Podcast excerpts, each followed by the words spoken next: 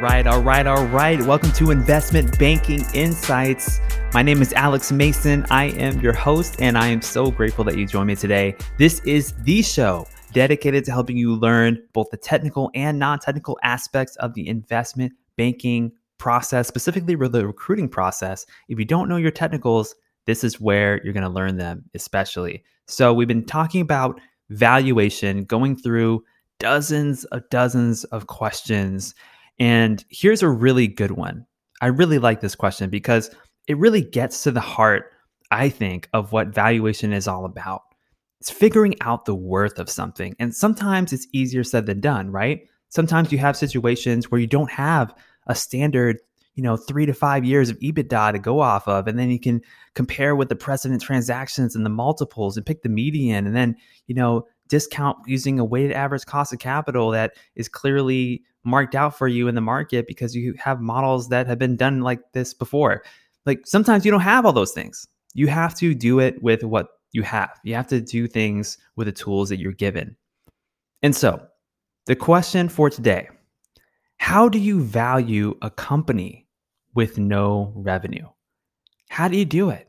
How do you generally approach valuing a company with no revenue? And the answer is very, very carefully. I mean, think about think about it in this lens. If your company doesn't have revenue, well, let me back up really quickly. Let's talk even more broadly about the life cycle of a business. Because every business has a life cycle, just like human beings have life cycles, just like products have life cycles, companies have life cycles too and they go through this natural lifespan where there's a startup, right? They have this idea, they start with an idea, then they start growing somehow. There's revenue at some point, and then at some point you turn profitable. Sometimes companies are profitable very early, sometimes they're profitable very late, but eventually you see some level of profit. The profit levels grow. At some point, the business reaches a level of maturity where growth has slowed and things are still going well, but the business is much bigger and growth is slowed, then you start trending down and the business declines into obsolescence. And the length of time for that entire life cycle varies wildly across businesses. Sometimes businesses basically stop before they even start. And then you have other long enduring franchises like the Colgate Palmolives of the world that have been around since the 1800s or the you know the the Bank of Americas that have been around over 100 years and you know those kinds of businesses that are enduring franchises. So all this to say, at that point in the life cycle when a business is just about to make revenue but hasn't quite done it. Hasn't quite done it. How do you value it? You can't really do it using traditional metrics, right? You can't use EV to EBITDA or something like that. You can't even use enterprise value to revenue because you don't have revenue.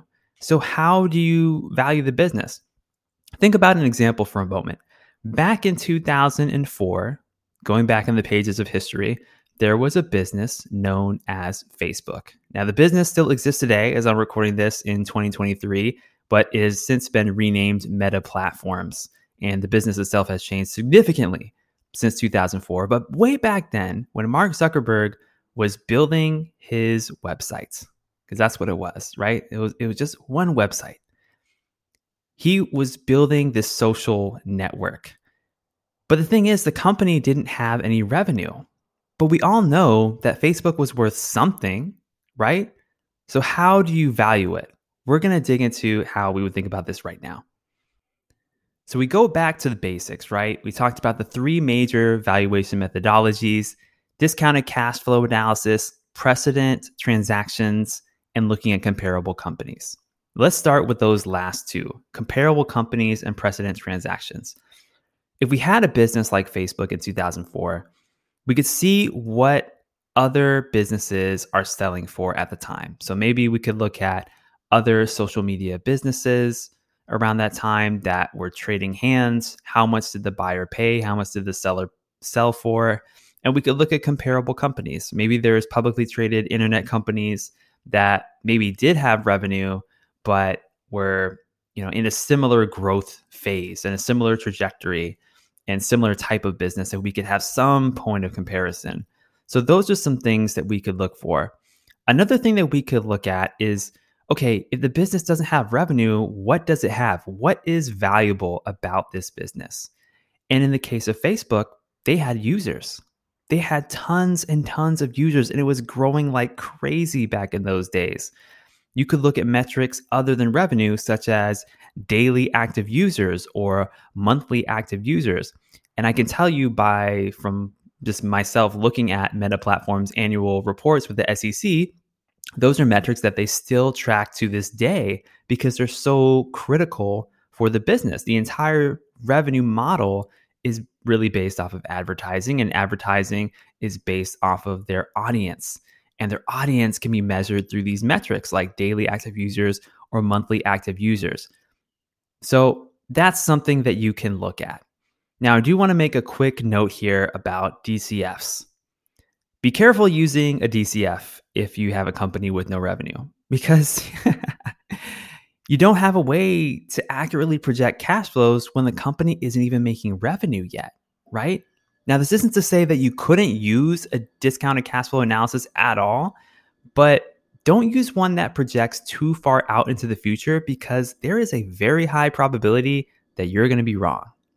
And this makes sense intuitively, right? Because if a company isn't even making revenue yet and you're like, yeah, 20 years from now, this company is going to be making X amount of dollars. Whoa, like what assumptions are you making? And so that's just something you, you should think about. Be careful with using a DCF in this kind of scenario. Now, I know for certain types of businesses, like take a pharmaceutical business, for example, the business model there is so unique where there's just there's just tons and tons of costs, right? Like the research and development, research and development, prototyping, FDA clearance. Okay, we found the market. Boom! There's this huge step function of revenue because now the pill has been made and you can sell that pill across the world for thousands and thousands of dollars. That's a very different type of modeling that's going to go into that than your standard DCF. I personally don't know the intricacies of that because I am still super early in this process, but I can tell you just based on the economic characteristics that you're going to have a different model there. So, how do you value a company with no revenue? Well, you really just have to look at the information that you have and try to base your assumptions on things that are providing real, tangible value. So, if a business doesn't have revenue, what does it have? Obviously, it's got to have something of substance. Otherwise, we wouldn't even care about discussing it. In the case of Facebook, it's users right? It's a user base, it's this network. I mean, how do you value this podcast?